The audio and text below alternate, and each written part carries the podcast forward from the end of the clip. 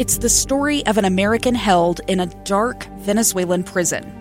Then all of a sudden, they all kind of lined up. They pointed their guns at me. And this is the point where I thought, I'm going to die today. I'm Becky Bruce. I spent a year working on Hope in Darkness, which now has more than 2 million downloads. Find it on kslpodcast.com or wherever you listen to podcasts. Utah's best athletes count on flexibility, speed, strength. And the Jazz pick up their 22nd assist. So they count on University of Utah Health. Real Salt Lake puts this game away. And so can you. Leading doctors, a world-class environment, award-winning innovation, care to be great. 14 unanswered by the Utes. University of Utah Health, caring for Utah's best and yours. Schedule your appointment now at uofuhealth.org slash care to be great.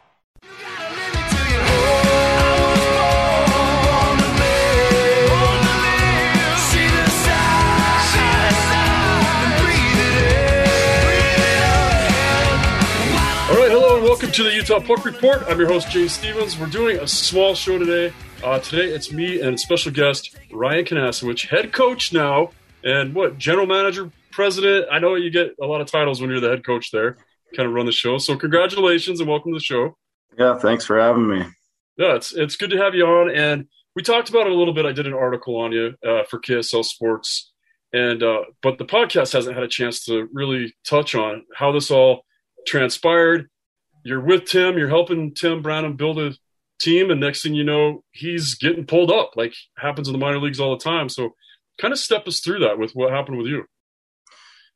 Um, you know, things kind of happen quickly. Um, Tim and I were just kind of, I think it was like around Labor Day, just in the office, like business as usual. And he got a call, said he's going up to Colorado, and it was like just kind of a whirlwind. And um, yeah, and then I started my, I mean, I had a pretty good rapport with Teigan Zahn, who is now my assistant. So, you know, the wheels were in motion pretty quick on that. And yeah, I mean, now it's uh, season's off and running, and, you know, things are starting to slow down a little bit with uh, getting in a routine and stuff like that. So it's kind of nice now.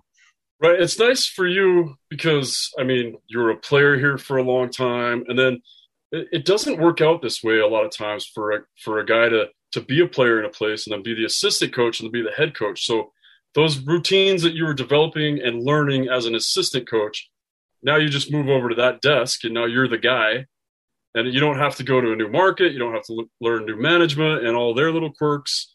So, I mean, that's a pretty, pretty good setup for you.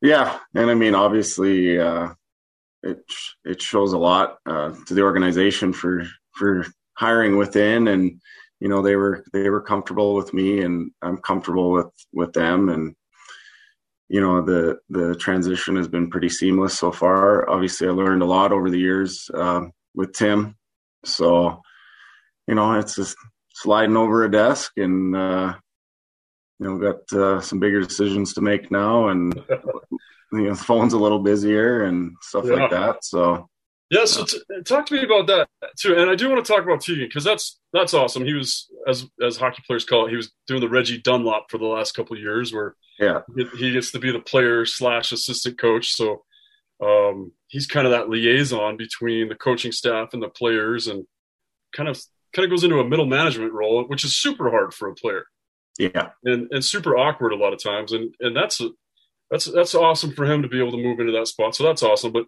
tell us about like obviously you and Tim have a lot in common as far as you've watched him build teams, and we've had super or really successful teams here.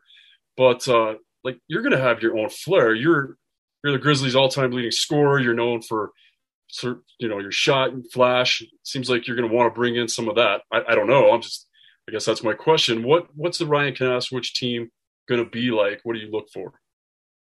um believe it or not we we want to build from the back end out. Um i'm a big believer um in this league if you have a solid decor and can add good forwards to that group um you're going to be tough to beat on on most nights. So um obviously we want to play high end with with pace and stuff like that. Um offense i want our guys to you know be creative. Um, but I mean, obviously, hockey's a simple game. Um, you got to have guys drive the net. You got to get traffic. It's all the the old cliches, but you know, if you play the right way, and you know, I feel like the way you know our team's built right now with the really heavy back end, and we got some really good forwards. Um, you know, um, we're just gonna continue to grow, and you know, we're gonna be a tough team to beat night in and night out. Yeah, and, and you talk about building from the from the back. So for me, that always, you know, we're talking about goaltenders. Yeah. And you're you're returning a couple from last year. Um, and and that's good. You've got the local kid Garrett Metcalf. Um, you've got Peyton. Wait, is that right? Pey- Peyton, yeah, Peyton Jones. Peyton Jones. Last year confused me because we went through so many. We had Peyton and then Parker, and then so I got a little confused last year. But so you got Peyton Jones, who got games in the A last year, solid goaltender. Uh, he's an NCAA guy too. So you have two NCAA guys, and then there's a new goalie. I'm not sure where he came. He's a WHL goalie. Yeah, he was in Vancouver in the WHL. Um, he's an NHL contract goalie with with the Avs, okay. and uh, he actually just got his first uh, ECHL shutout last night. So yeah, he's only 20 years old. So so the upside for him is obviously uh, pretty big, and uh, you know we're we're super excited to have him. That's that's kind of what I wanted to get out because. Um, you know, I get I get texts from fans and season ticket holders like, why didn't this goalie start? Why didn't this happen?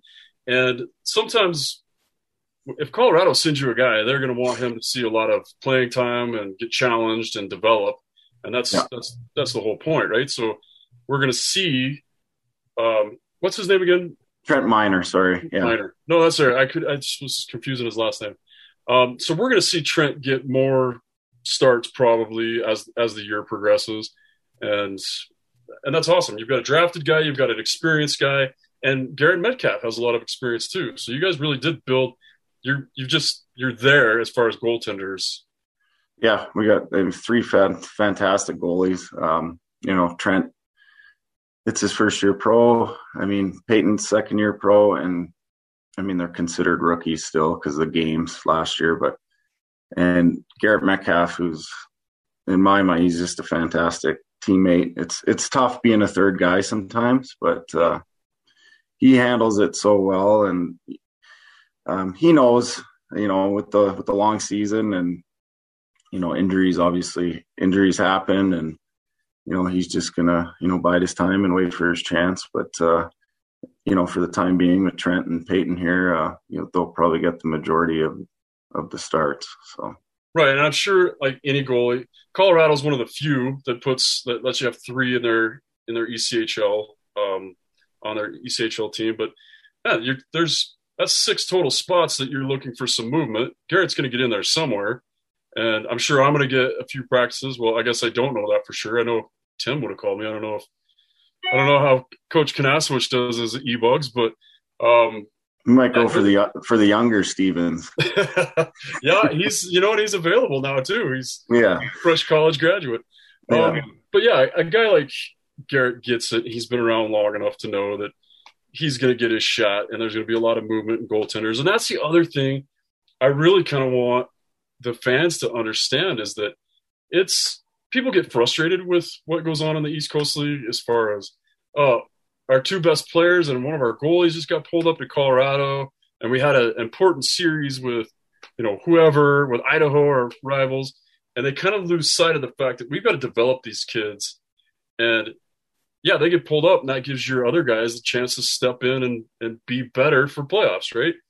Yeah, I mean, at the end of the day, um, Colorado is, in my opinion, the best affiliate in in the ECHL, and uh, yeah, they give us a lot of players, and they're going to take players. It's it's just the nature of of the business, and there's not much we can do about that. Um, but that being said, like like you said, uh, we need to develop our, our ECHL ECHL guys here, and you know when their time comes, um, they're ready to just jump in and you know another seamless transition. I'm Dave Cawley, investigative journalist and host of the podcast Cold. In October of 1985, a woman named Sheree Warren left work at a busy Salt Lake City office to meet her estranged husband at a downtown auto dealership. She never made it home. Sheree's car surfaced weeks later in Las Vegas. In the parking lot of a hotel casino. No one knows how it got there. Strange. It was strange. Both Sheree's estranged husband and her boyfriend raised suspicion for investigators. I kind of thought that he might have done something. But no arrests were ever made. In Cold Season 3, we dig into double lives, make new connections in the case, and examine the difficulty raised by reasonable doubt. We want answers just as much as anyone else. They have creeps like that now, too, so nothing's changed. That's the new Cold Season 3 The Search for Sheree, now available anywhere you get your podcasts.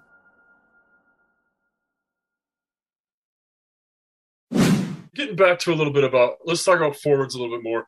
You, uh, you do you have a different place that you like to pull from? Because guys are like, ah, I'm gonna go get a uh, a skill guy. I'm gonna go to the Q, or I'm gonna go get um, you know a banging forward. I'm gonna find a guy out of the dub like Mason Manic or whatever. Get a guy that's gonna be good in the corners. Um, where, do you have a preference on where you like to get your guys yet, or are you just still filling that out a bit? Um, obviously, me being a Western League guy, I'm pretty biased towards the Western League, is, and you can see that if we have some West guys uh, on our team. Um, but you know, for for the whole CHL, the way they're structured is very similar to the way our league is, with a lot of travel, a lot of three and threes. So these guys come in and they're they're more pro ready as opposed to you see it a lot with NCAA guys. Don't get me wrong, or they're a little older. They come in, but you see them typically have dips in the season because they only play 32 games in college.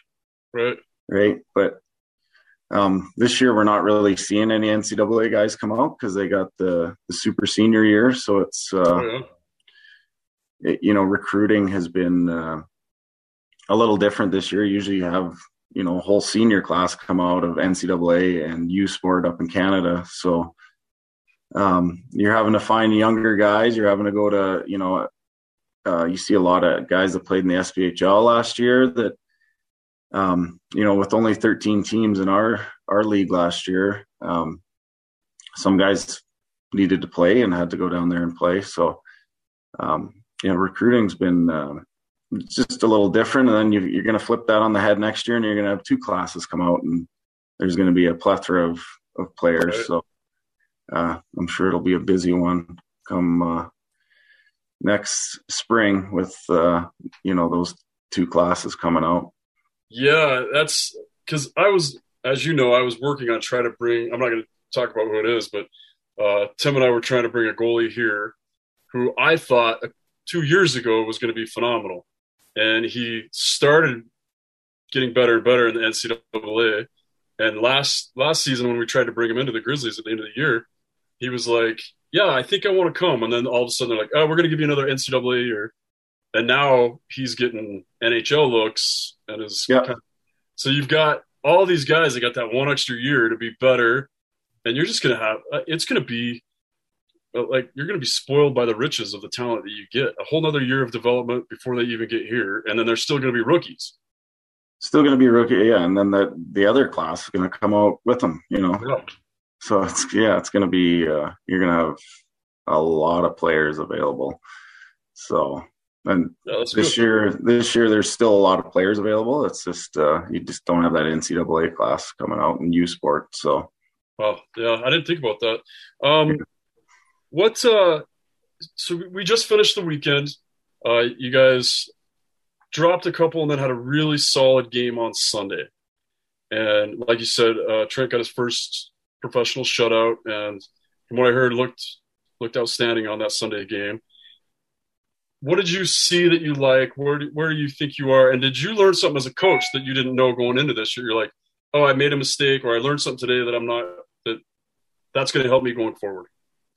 Um, you know, I was obviously happy with with the way we played um, yesterday. That we played a full 60 minutes. Um, Trent with his first first shutout ECHL. I think he has one in the American League from last year. Oh, okay. Um, but it was you know it was kind of nice with with training camp and everything coming to an end. It was just so busy to just finally relax and play hockey. You know, um, we played a lot of good hockey. Um, Friday ran into some penalty trouble. Um, power plays I think were 11-2 on Friday. Wow.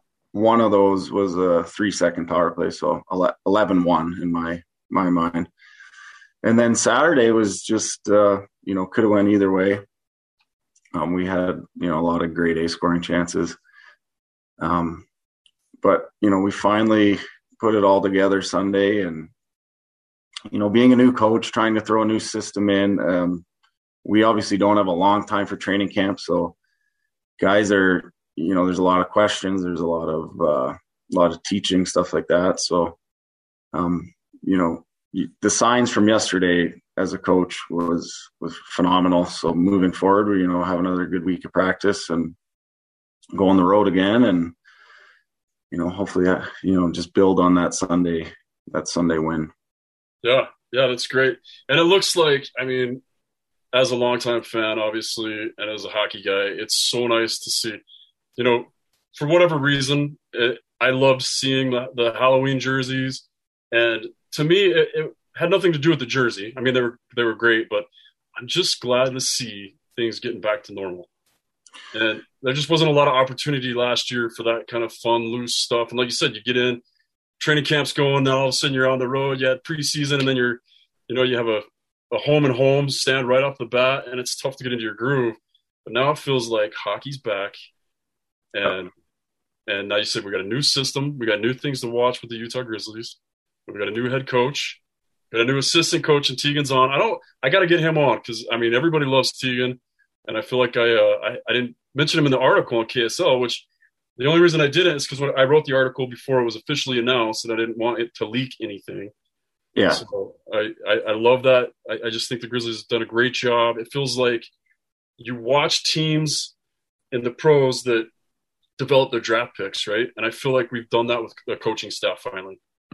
And you kind of now you see Smurf up in the NHL all of a sudden.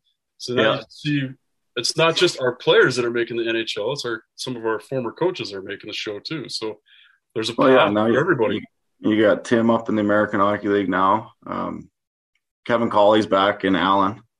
Oh, as, an, as an assistant coach. Um, yeah, I mean, uh, you see, uh, the Grizzlies have done a phenomenal job developing not only players, um, but you you talk about Chris Shornack or old equipment guys with the LA Kings now. Um, Brian Ersbombers with the Stockton Heat.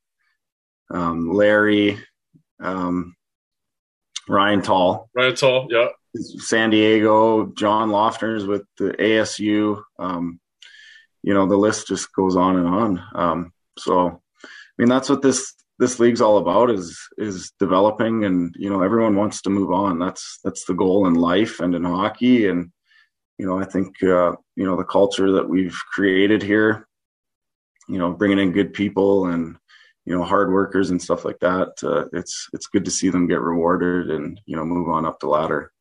Yeah it's good. And ryan i'm, I'm really excited about the season and i appreciate you taking the time to come on the show. I know you're you're this is your day off and you can't go golf, but we don't want to take up too much of your time. So really appreciate your time. Yeah, we'll see if the wind kind of looks like it's dying down. Maybe we can go hit some big drives downwind. yeah, I, I need all the help I can get. I need the winds to you know correct my slice. As the joke goes, I golfed to 72 the other day, but I don't keep score. I just keep tracking how many balls I lost. Yeah, I've, I've played golf there before. It was, yeah, I know. We had a good time. Yeah, right? it was a good time. Gets expensive yeah. when you lose that many balls, but yeah, it's good. Yeah.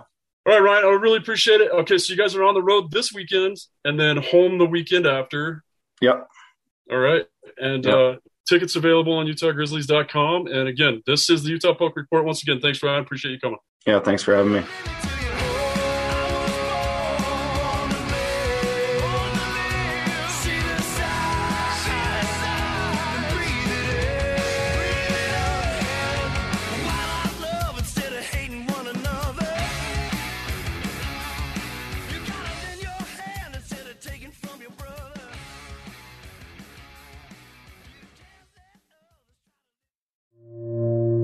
Two friends taking pictures of the rising full moon on a summer night.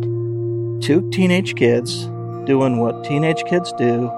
When a stranger with a gun and a death wish changed everything. It was violent, it was senseless, and I will never understand it. I will never accept it. I'm Amy Donaldson, and unfortunately, we're all too familiar with stories about how violence shatters lives.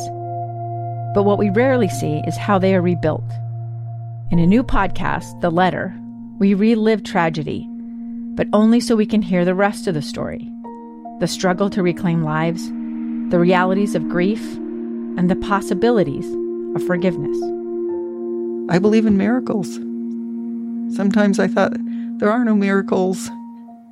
Yeah, there are, and this is a big one. Follow the letter at theletterpodcast.com or wherever you get your podcasts.